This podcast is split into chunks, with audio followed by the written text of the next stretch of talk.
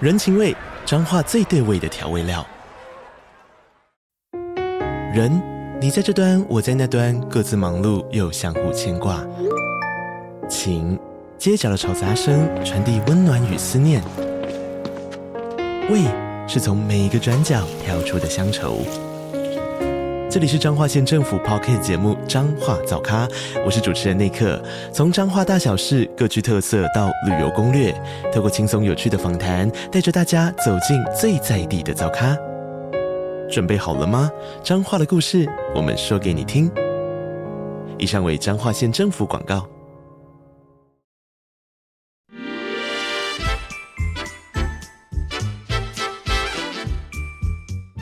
有健康的身体，才有健康的生活。名扬寇专业医师线上听诊，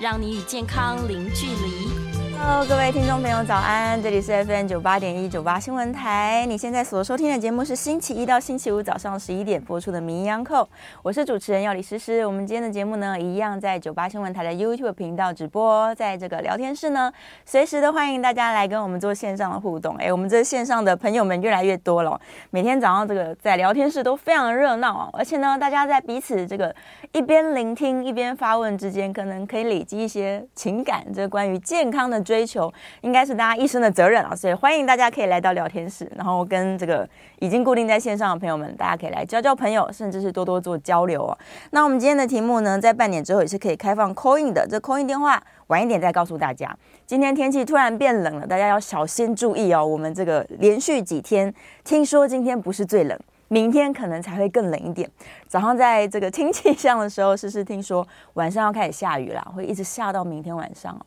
那这样天气变来变去，我们在室内温度高，在室外温度低，甚至是湿冷，那对健康会造成什么危害呢？大家不要忘记哦，最近这个各种病毒还在高峰期，每一天的新闻呢都会继续统计说现在究竟哪一些流感啊，或者是像卷土重来还没有停歇的这个 COVID 啊。有可能还是会造成大家的感染，也有可能会造成比较严重的重症的风险。所以，如果还没有施打流感疫苗，或者是呢你的 COVID 疫苗可能已经很久很久没有再打一剂了，那推荐大家哦，真的是不要跟健康开玩笑，我们不能不能用赌的。所以你还是要去把这个疫苗打一打。那同时呢，在这种天气剧烈变化的时候，出门一定要保暖。如果像诗诗一样有这个偶像包袱，我们一定要穿得漂亮出门的话，那就记得是洋葱式的穿搭，好不好？里面一定要穿发热衣。女生的话，可能可以穿一些裤袜、啊，甚至穿两层啊，暖暖包也可以准备一下。尤其这两天正在大考，我自己姐姐的小孩也正在大考。那考试的时候很冷，脑袋可能会没办法思考，或者是手会发抖，这做题会被影响到。所以家长也记得帮小朋友可能准备一些热水啊，然后保暖的啊，都是不可少。好，回到我们今天的主题哦，关心大家的这个天气以及身体健康之外，我们今天要来关心的是什么？是男性的问题，关于射护腺。射护腺虽然是是是女性，但是关于射护腺这件事情呢，我们有一个轮廓基本的概念，大家一定要注意。很多人想说，我都不去检查，然后一直到呢，可能开始频尿，或者是真的有一些严重的症状出现的时候，才想说啊，那是不是射护腺肿起来了？压迫到我们的泌尿道了，或者是男生非常担心的，我会不会因为放置不理的这个射护腺问题，导致于癌变的发生？而且射护腺肿瘤，它这个虽然说好像呢恶性的比例比较低一些，但还是很多人会造成心理上面的负担哦。医生跟他开始讨论到要治疗的时候，也会对他的心情跟生活都造成影响。所以我们就先从最源头开始吧。假如你射护腺在发炎的时候，我们就来警觉到它，同时把它好好的治疗好，那是不是呢？也可以。可以让我日后这个年纪越来越大的时候比较不担心。我们欢迎到的是舒田诊所的医疗副院长林如婷林医师，欢迎。各位门音 uncle 的听众朋友，大家好，哎嘿，林医师，早安，早安，早早大家早。今天要来聊的是有症状的，但其实往往是没症状的吧？我们先说这个射护腺发炎这件事情。因为射护腺是男生独有的器官了哈，是，啊，射护腺其实主要就是射护腺液哈，是我们男性的精液的来的源主要的来源，是对对是对。但是射护腺在不同的年龄层会会惹来不同的麻烦。哎哎，对对对对，，一般哈、一般大概如果用年龄层来划分，大概二十岁到四十岁，嗯，比较射护腺容易发炎，发炎哎，对，然后四十岁到七十岁啊。当然，这个四十岁就是你你今天的的这个 hang out 上有讲到四十岁，大概四十岁到五十岁之间是一个 borderline，、哦，是一个交界哈。如果我们粗估了哈，比如说二十岁到四十岁比较容易社会线的发炎，嗯，四十岁到七十岁比较是社会线肥大肥大的了，困扰嗯，啊。过了七十岁比较要在意的是社会线癌，癌症哎，如果我们要嗯粗略的这样分，是，大概可以这样子哈。嗯那为什么射物腺炎会在比较青壮年哈，比如说四十岁之前、五十岁之前，主要就是那个这个年龄阶段还是 sexually active，哦是，就是你还就是性生活还是很活嗯跃、啊，啊，性生活活跃的这个阶段就比较容易射物腺的发炎。哎，因为他呃有性生活的需求，嗯所以容易造成感染，对是对，因为其实性生活也是一个容易泌尿道感染哈，然后容易射物腺发炎的一个一个高危险的动作了哈。哦所以就是说，当然就是说，对，所以对性就是比较要、要求要单一的性伴侣，嗯是要是规律的有有规律的性生活。嗯哦啊，当然也有人说，射物腺发炎是不是应该多多性生活？呃 对，也有人这么对说，其实我们的建议就是说，要你的，因为它会不断的制造精液，是，所以你要有规律的性生活，规律的排空嗯。啊，那样子对射护腺是会比较好。哦，的确是比较好的。嗯当然哦当原来然如此，但是是还是要注意感染风险，因为它嗯主要会发炎，是因为我外来了一些细菌吗？射护腺的发炎哈，嗯因为射护腺发炎其实是一个比较笼统的，它是一个如果要把它仔细的分类是啊，我们一般射护腺发炎会分成急性的细菌性的发炎，细菌性的对，然后还有慢性的细菌性的发炎啊，啊，第二类哈，第二类就是慢性细菌性的射护腺炎，嗯，那第三类就是就是我们一般讲就非细菌性的，非细菌也会。，对，这个还反反而占大宗，哎，大概有九成以上是这种我们叫做充血性的哦是，非细菌性的射护腺的发炎。嗯哦，啊，这个通常有时候会跟那个我们叫做射护腺痛是，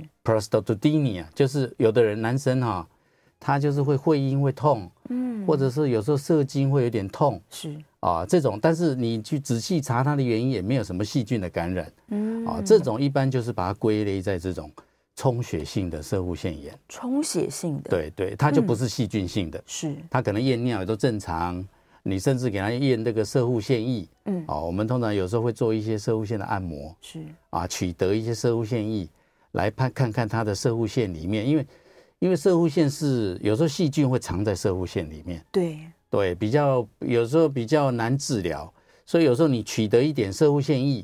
啊，用这样来判断说它到底是细菌性的嗯还是非细菌性的、是啊。那这些像很多门诊很多男性哈、他这边酸那边痛，主要是集中在骨盆腔是啊啊，可是做了很多检查也都没有细菌，这种我们会这种其实是占门诊的大宗，还比较多呀还。比较多，对，大嗯概九成。哎，那他会不对会觉得原因不明？对我们像这种哈，我们当然就排除掉是是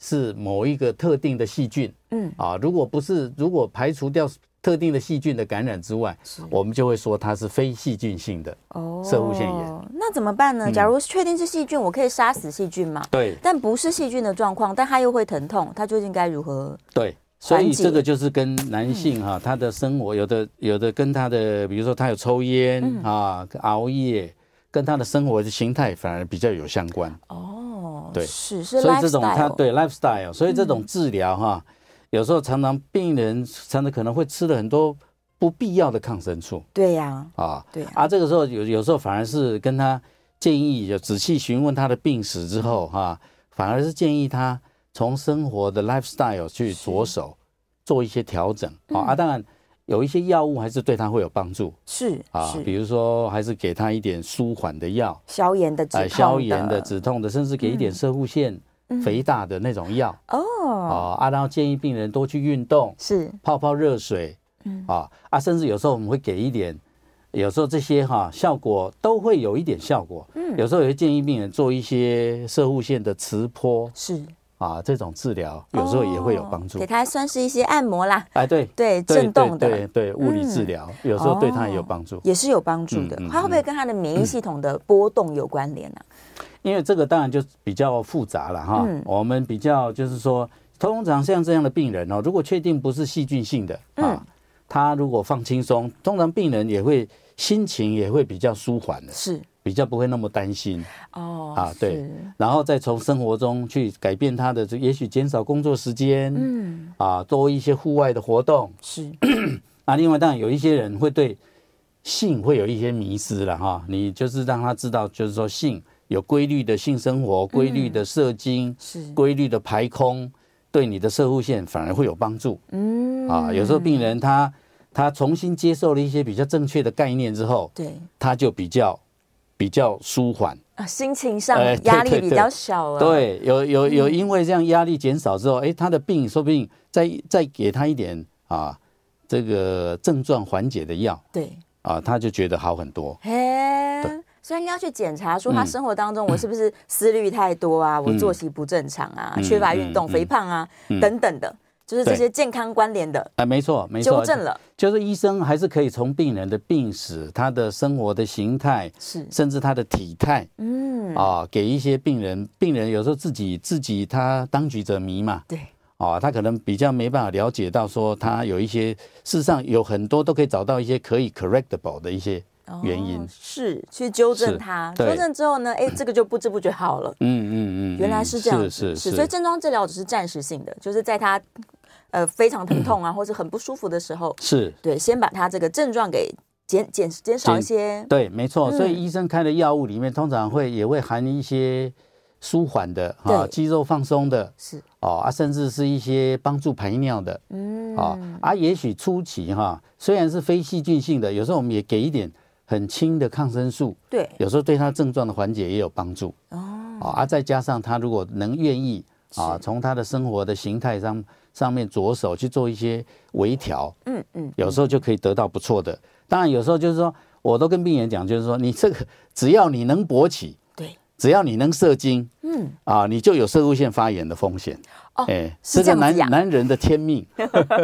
男人的天命，那真的可以这样是，讲。对，等到有一天啊，等到有一天你你勃起功能比较衰退了是啊，比如说过了五十岁，勃起功能开始衰退了，嗯你就没有发炎的风险了风险了。你那时候开始患另外一个病，肿起来的 问哎，题，开始肥大的问题了。哦， 对对是是是，哇，每个年龄层真的要没面对错，的问没题错不一样，不一样。对嗯他先有心理准备，可能也是就不不会那么难过。是是对是，那会不会有人把它混在一起，说它其实嗯不是射护腺，就它的这个可能睾丸痛啊，或者是他觉得嗯嗯下腹痛啊，会不会是泌尿道感染啊、对，所以其实没错，就是说，像比如说，有时候又有一点副睾的发炎嗯哈，睾丸的疼痛对，啊，有时候也容易。然后如果借，比如说一个四十来岁、四十五岁左右的人，他也有一些排尿的症状嗯，啊，有所以你要去区分他到底是射护腺肥大、是，射护腺发炎啊啊，或者是他有一点副睾丸的发炎，嗯有时候区分上不是那么容易，因为他们的症状都重叠。混在一起混，在一起。对对对，所以有时候我们哈、我们当然会先做一些简单的检查哈、比如说先验个尿嗯是啊啊，比如说睾丸如果疼痛的很明显，也许我们做个阴囊的超音波，嗯看看睾丸是不是真的也有发炎是啊，因为它的症状都很重叠啊啊，如果说没有排除掉这些因素之后，有时候它我们还是没办法很精确的知道怎么样对，嗯所以有时候我们会笼统的称呼它，可能就是你射护腺有发炎。哦，，对，所以射物线，就所以病人如果听到射物线发炎，也不必太太太惊慌，或者是是太担心啊，因为它就是一点症状的反应嗯哼，啊，就是一点症状的反应啊。这个时候就是回过头来审视自己的生活的形态是，啊，啊，医生开的药。先做一些症状的缓解，嗯然后从我们的生活形态当中去看看有哪些我们可以再改善的对，啊，可以再加强的。有时候这样子通常就可以得到不错的治疗效果。嗯，没错没错。然后，但是间接一个问题是，他会觉得我如果这样反复都会疼痛啊，不管嗯是睾丸痛还是医生说我的射会腺发炎，那第一个会不会影响到生育功能？嗯，对对，对，没错。如果正在生育年龄的男性哈、而且有生育的需求，是，这种我们当然也会因为比如说像睾丸或副睾丸的发炎，有会有的也会造成不孕是哦。那有一些射物腺发炎，特别是细菌性的、急性的射物腺的发炎，如果没有适当的治疗，嗯，有时候也会演变成睾丸的发炎，哦，而造成是生育能力的降低。嗯，啊，这个时候就是说，有时候我们过了急性期之后，我们有时候会给病人验个精液，是看看他的生殖能力有没有受影响。嗯啊，这样子啊，也可以做个阴囊的超音波是啊，阴囊超音波可以看看睾丸的大小、质地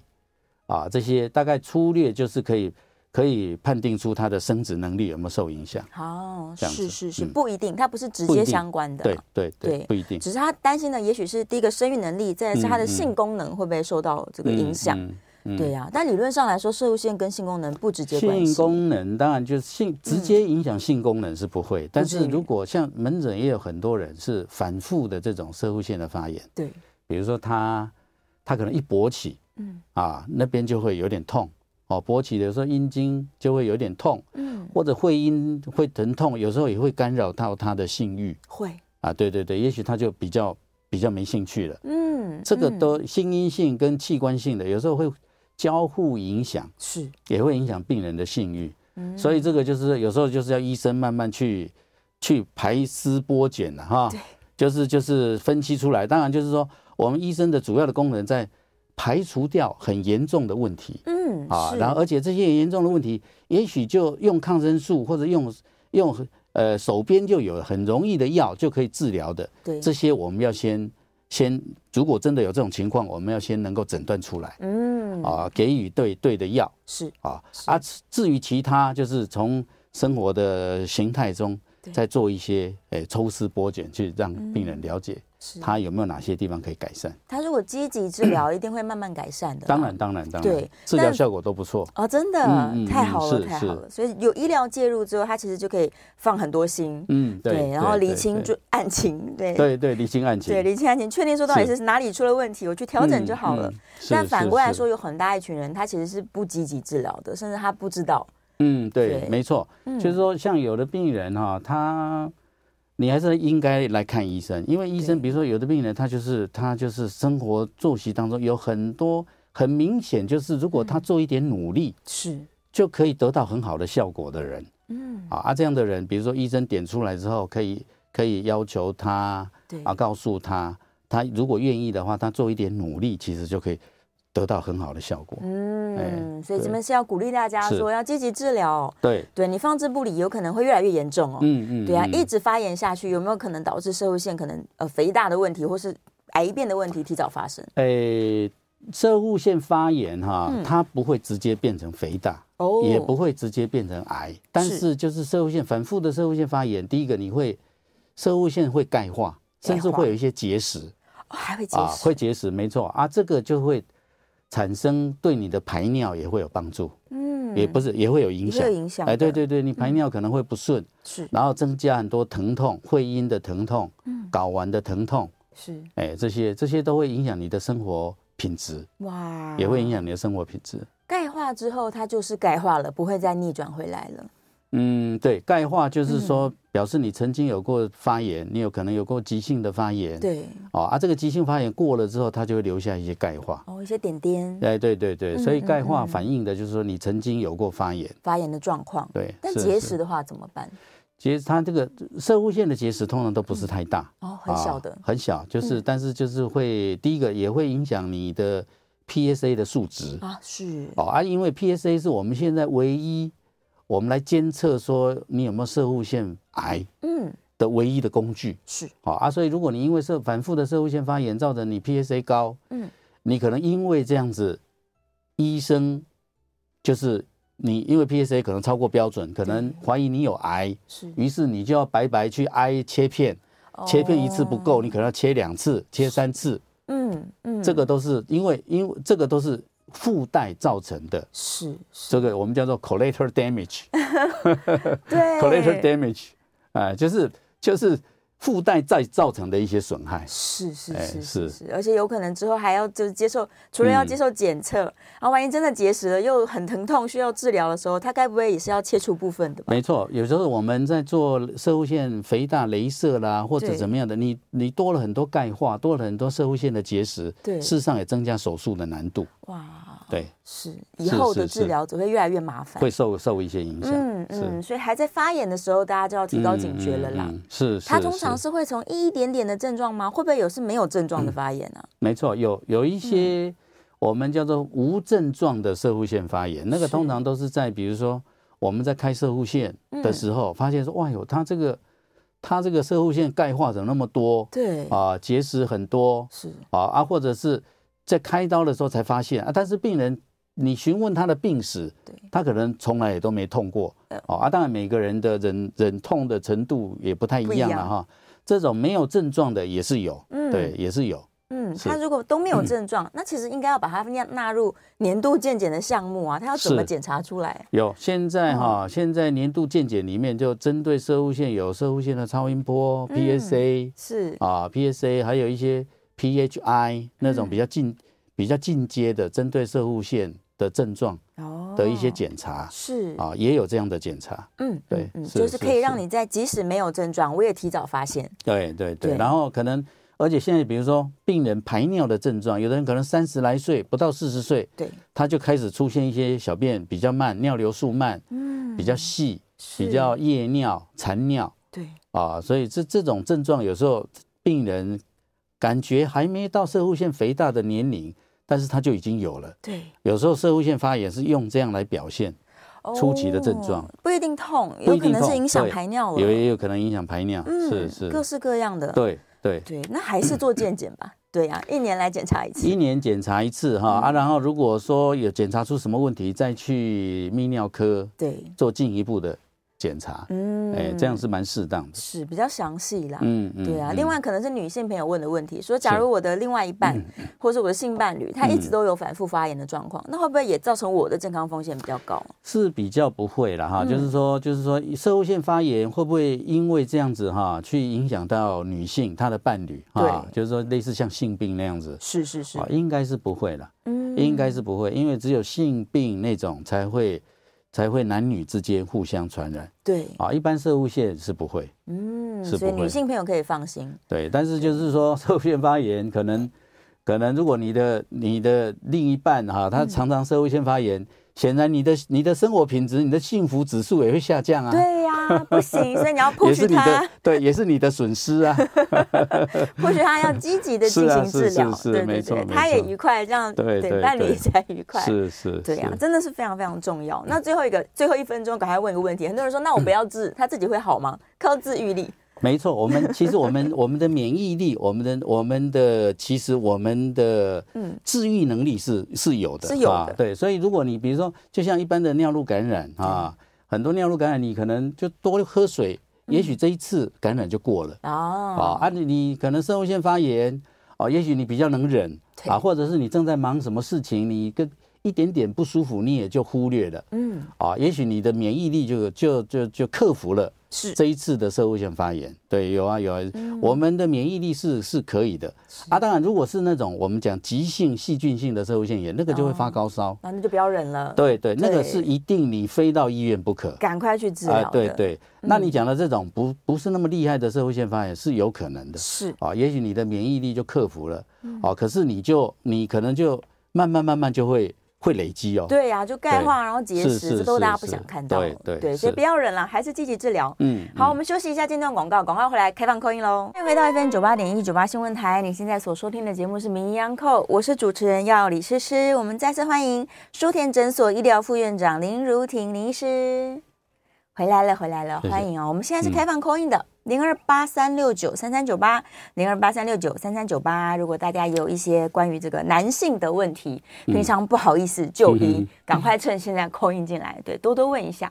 来，我们线上有一个哦，燕良提出非常好的问题，他嗯说有一些人可能是神职人员，或者是因为是一些呃困难的朋友，嗯他们就没有办法说固定可以去排空，他没有性生活嘛，嗯嗯那这样的朋友会不会更容易发炎或者是结石等等的？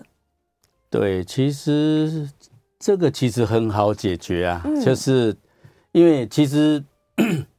就是自己来啊，自己处理，自己处理啊，因为因为其实只要是人都有一些，不管男性女性哈、都有一些性的需求。是好啊，性的需求从简单的牵牵手、抱抱、拥抱，简单的拥抱，是，到这种很激烈的性的性性的接触哈、嗯都其实其实都需要的。是哎这而且甚至在不同的年龄层也不也有不同的需要哦啊、所以你啊，但是你的可能你的职业或你的年纪、你的身份，也许限制了这些啊，那你还是可以自己来解决。嗯啊，那比如说自己，比如说自慰，是自慰就是一个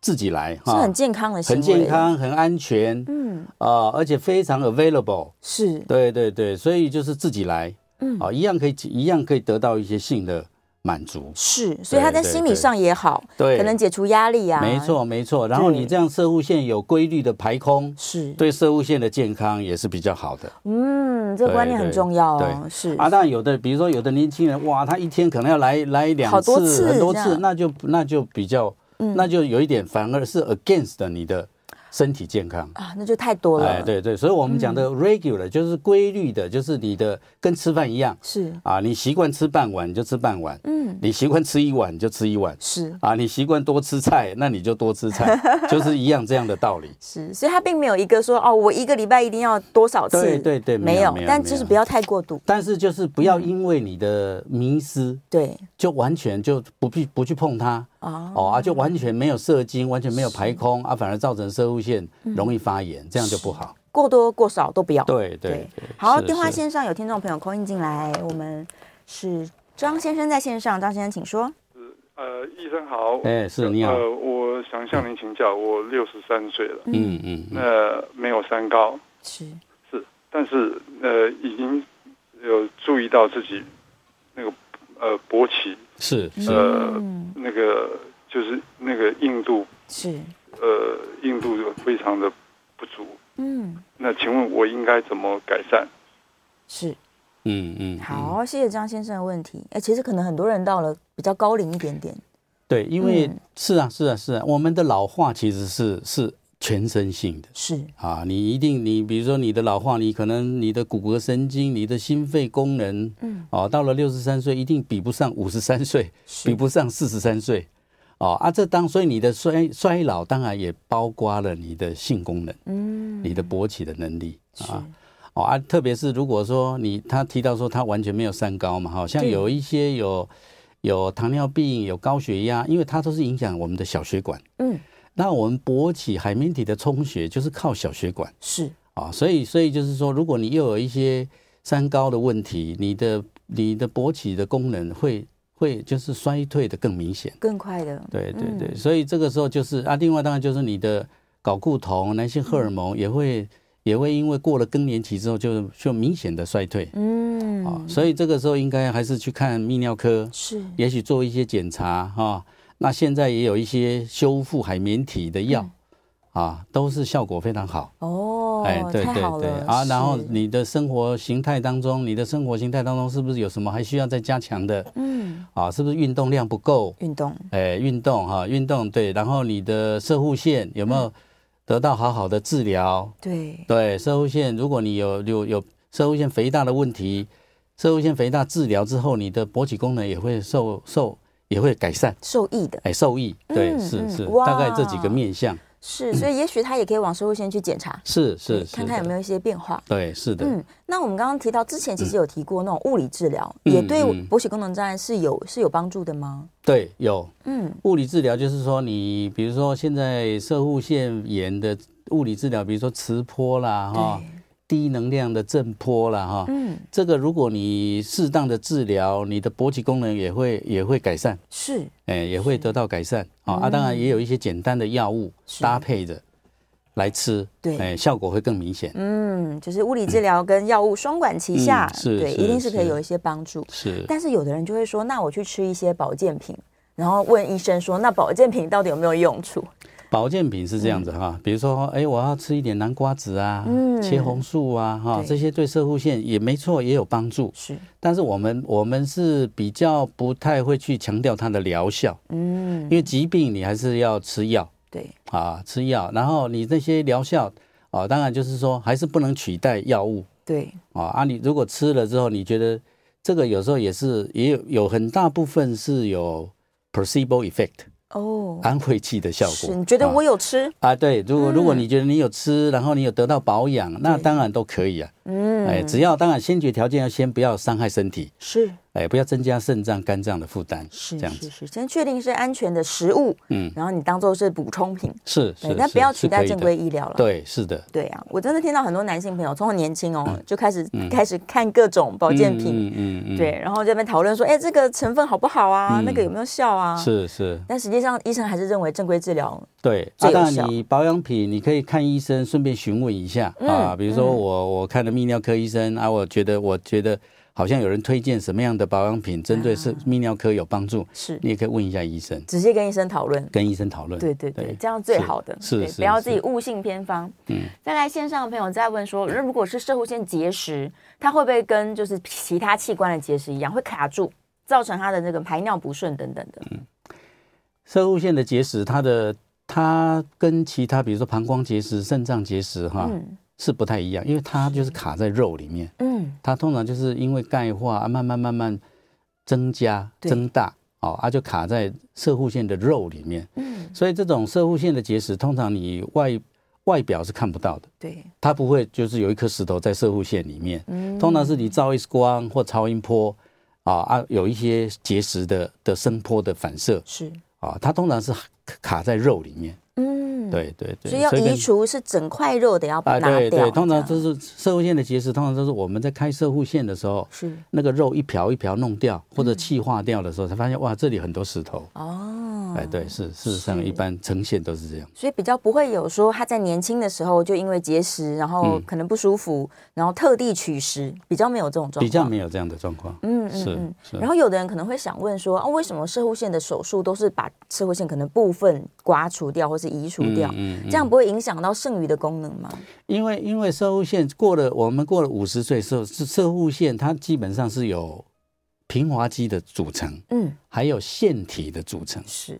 那这种射护线过了五十岁，你的腺体会急速的肥大。一直多起来。对对，多起来，所以嗯把那个原有的射护线的那些，最后射护正常的射护线被挤到剩下剩下一块皮啊，剩下那个苹果的外面的皮剩下外面了，啊，所有苹果的肉都是肥大的腺体，是事实上那些都是不正常的组织，哦，那些都不需要，都不需要的，嗯都不需要的，所以那些除掉是啊，那些不止不需要，而且会压迫你的尿道，造成你排尿困难，嗯所以那些都移除掉都不可惜的是都不可啊，行。对对，你对对，你移除掉之后，你该分泌精液的射护腺还是在的，还存在的，还是有的。哦，它是除在外面，对对对，除非是因为射护腺癌把整个射护腺拿掉，对，对，啊，那那才样是就完真全没的，有了。才会失去射护对线。对对，才会失去射护腺。嗯，但是在一般状况，我们取掉里面这些多余的，对，不影响功能。不 影响，不影响功能。是是是。是是，有些人可能会抗拒，想说啊，我不要移除啊，这对会造成有问 题这样。对，但是不至于啦。是是是是，大家线上还有一个问题，他说如果是阴囊的积水，然后要动手术了，那他是从阴囊去把这个这开刀吗？那如果他是睡觉呢，局部麻醉啊，这样能够完成吗？嗯可以通常怎么处理啊？阴囊积水嗯哈，它因为它会有水，就是表示它有发炎。啊，是它通常也是因为发炎产生水，嗯，啊，水积在那边，是，对对对，所以通常阴囊积水的手术就是不止把那个水弄掉，嗯，还要把会产生水的的那个地方，我们通常会烧一烧，嗯，然后会把它做皱褶，哦，做皱褶哈，不要让它还有保有那种会积水的空间是啊。就比如说，我们为了预防登革热，嗯，我们要把那个空的器皿。把它卡卡起来，对对啊把全部水弄水都倒对掉对，倒掉，对对对，啊，所以你那个会产生阴囊积水的那个发炎的那个地方，对我们会把它烧一烧，嗯，然后把皱褶缝起来，是，不要让它还有一个 potential space 嗯可以产可以产生水，然后可以容纳那个水。嗯嗯嗯，对，通常这个是是是局点滴麻醉也可以做，哦，是是是而且这样的手术之后，它也不容易再反复发对生了。对对，就不会了。嗯你有做嗯那个走做那个反折是啊，啊又把它烧一烧，通常就不会再产生水。等于是根除这件对，事。是是，嗯哦，所以我们的发炎它不只是会跑到泌尿道、跑到射护腺，它也会嗯跑到我的睾丸去。对阴囊，那嗯阴囊就是一个有的阴囊积水，哇，那个非常大，哎因为它那个它那个潜在的空间就相当大。是是是，哎，潜在的，但是还好，阴囊积水就是不太会痛。嗯，可是如果你那个就是阴囊变得很大，对啊，你走路也会有点卡卡的影响。啊，你要性生活的时候也会有一点影响，嗯，对，走路也会怪怪的，你不知道摆哪边，对，哦对， 因为它太是大了。太大了，对。对，是病患会不会是说，那医生你就帮我引流就好了？你为什么要帮我手术呢？引流哈，比如说用个针把嗯那个水引出来，对它通常还会再还会再涨水，又在积水，又在积水，对，所以光只是用针把水引流掉不够，对引流只能暂时，对嗯 对是暂时是是处理是是。那如果我又引流，我又吃抗生素，我可不可以不要开刀？这应该是病患最常问的问 题。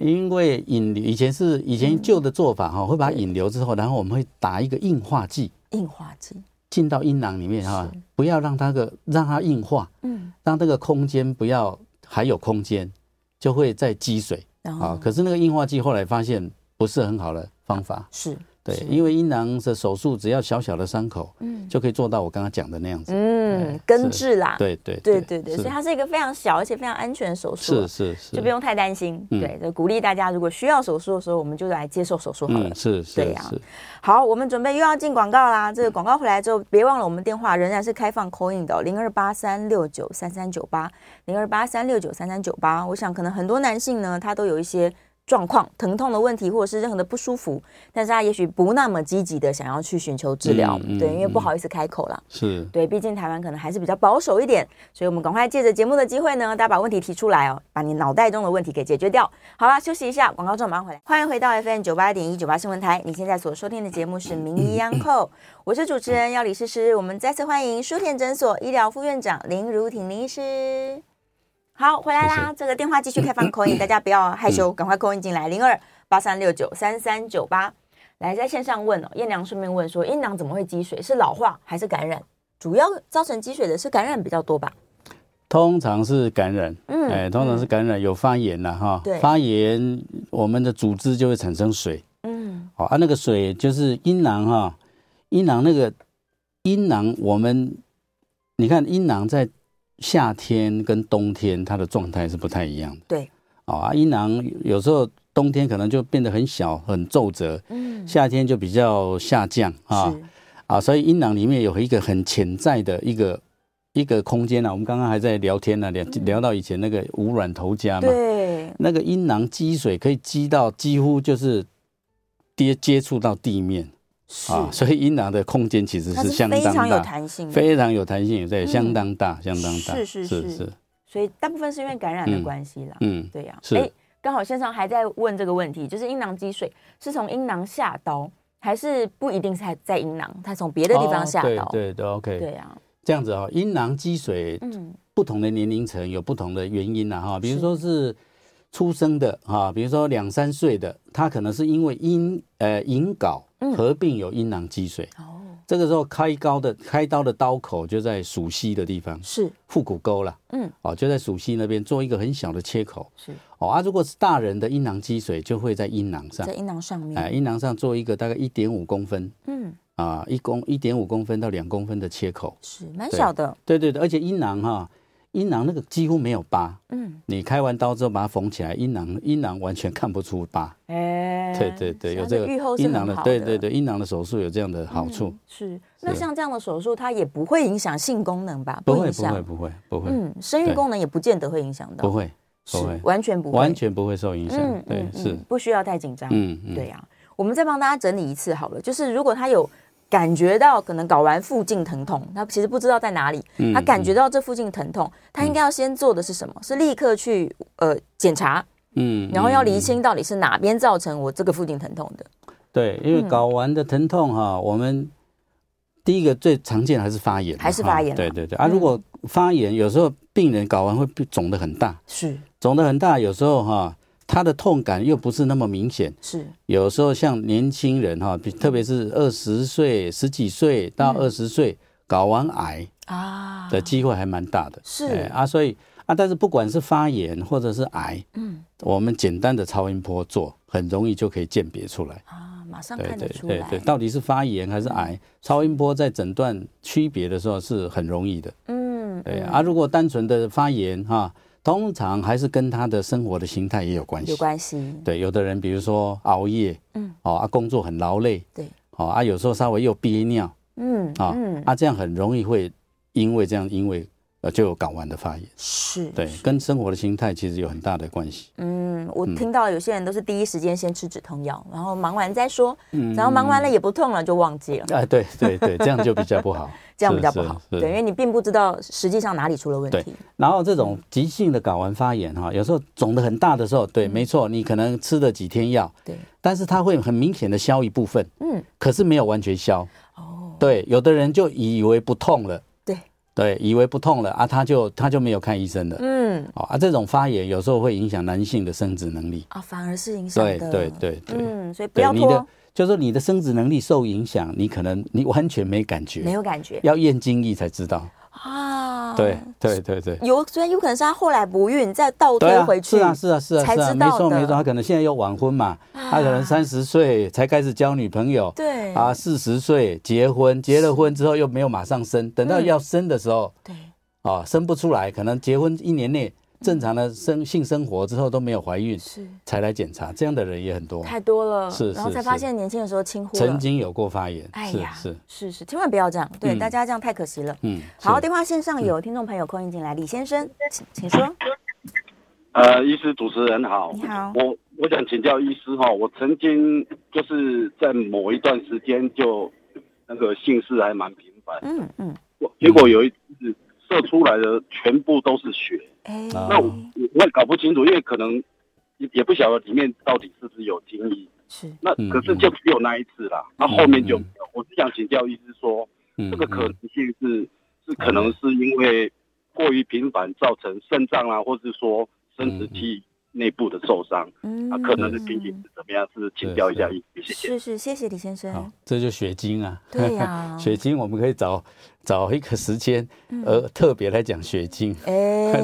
血精还好啦，对，是血精其实跟我们今天的主题也有关系。血精就是射护腺发炎，就是发炎了。哎，其实就是射护腺发炎就会血精哦，啊。当然有一些射护腺癌嗯，初初期可能也用血精来表现，是所以血精发生血精的人，先看看他年纪，嗯，他这年纪，比如说他就是三十岁，对，他也不会有射护腺癌，嗯，啊，啊，这可能就是比如说，就像他讲的哈，那一阵子可能性生活比较频繁太，比较频激繁烈了，对对是对，啊，造成造成那个微血管有点出血，射物腺发炎，嗯这种血精就不必太太不用担紧忧张了哎，不必太紧张，对，但也有可能是其他衍生问题。所以他哎对如果比较高龄了，然后血是清，对那就要紧张一点。我们对对对，我们的对待，我们的态度就不一样。比如说嗯是一个七十岁的人血精，对哇，我们就要先想到会不会有射物腺癌，哇，可能会做超音波，是或给他抽 PSA，嗯嗯，哎，啊，初期的血精症状的治疗，通常就是我会跟病人说，你就先先让他休息一下，是，你先两个礼拜不要射精，嗯，啊，你先两个礼拜不要射精，啊，吃一点止血的药，对，啊，吃一点射护腺的药，是消炎的药，这样子，好多了，哎，对对对对对，通常就通常就会止了，所以可大可小。我们下次是一整是集节目来聊血清。可以可以，是，电话线上是林先生，林先生请说。医师你好哈，嗯，请教一下啊，您刚刚说这个阴囊积水啊，跟一些发炎感染有关系啦啊。嗯嗯那我想请教的问题是说，像我们今天提到的射物腺发炎啊，或者是泌尿道的发炎啊，会不会跟这个阴囊积水有关系呢？啊，啊另外您说啊，因为这个阴囊的空间变得比较大，嗯所以它可能就会有积水。那我就想说，会不会这种后天性或成人性的这个阴囊积水，跟我们年老了以后缺少荷尔蒙、睾丸有点萎缩，会不会也有关系呢？以上跟嗯，要嗯我的嗯家长收听，谢谢。是嗯，好。第是一个问，是题是他在呃阴囊这边发炎嗯嗯积水了，会不会连带往上影响到射物线？是比较不会了，因为嗯阴囊的积水比通常还是比较局限在睾丸的发炎，嗯，比较会积水。对嗯哦，睾丸的发炎、副睾丸的发炎，这种就很直接就就在在那边产生水是啊，然后就留在留在阴囊里面啊，越积越多，越积越多。嗯，对对对，然后就觉得病人有时候觉得就是哎呦，我怎么好像两边我阴囊的左右边不太一样。哦，大小不同了嗯有一边，诶，对，有一边比较大。有的人、有时候有病人也是发生很久之后，他有一次洗澡才发现，哎，我这边怎么比较大？哎，哎所以他这个积水的过程常常不是那么明显的疼痛，嗯哎，不太会有什么疼痛。嗯，对啊，只是说你回溯他的他的病史，可能会发现他某一段时间可能曾经有睾丸发炎，对，那时候可能稍微有痛，痛个一两天或怎么样，嗯他就过去了，这样子啊。然后他刚刚讲的第二个问题就是说，跟年龄有没有关系？嗯跟年龄，就是说阴囊积水哈，就是有两个年龄的高峰了哈。嗯一个就是我刚刚讲，就是婴幼儿，是幼儿啊，那时候会阴囊会积水，那个通常都是那个水是从腹腔来的是哦，是啊，腹因部，为它都没有闭锁，嗯嗯，等于通常会引导合并阴囊积水。是那年纪大的哈，年纪大的就是到了另外一个高峰，就是五五十诶五十岁以后，嗯对，五十岁之后，你说年纪大了，因为睾丸萎缩，增加那个空间不会，倒是不会这样子。哦，通常还是来自你有先有发炎，是才会有水。嗯嗯嗯，对嗯通就常是还是水的这样来子源真的都还是因为是发是，炎因为造发成炎产生水，是是你才会有积水这样子。嗯嗯，刚刚提到那个不对称啊，所以大家应该要自己观察自己的就是睾丸。如果本来对称，后来不对称，这一定不是正常嗯是的啊事情。是啊是啊，不过睾丸是 有一高一低，对，本来就是一高呃一一低，嗯高一低，对对，很多人会觉得说，哎，我怎么两边不一样？那对正常的，哦，这这反而没事，对，是只是呃是是本来就是这样，然后后来它变化大了小应该一样，哦，大小是对一对样啊，当然有时候自己看不是那么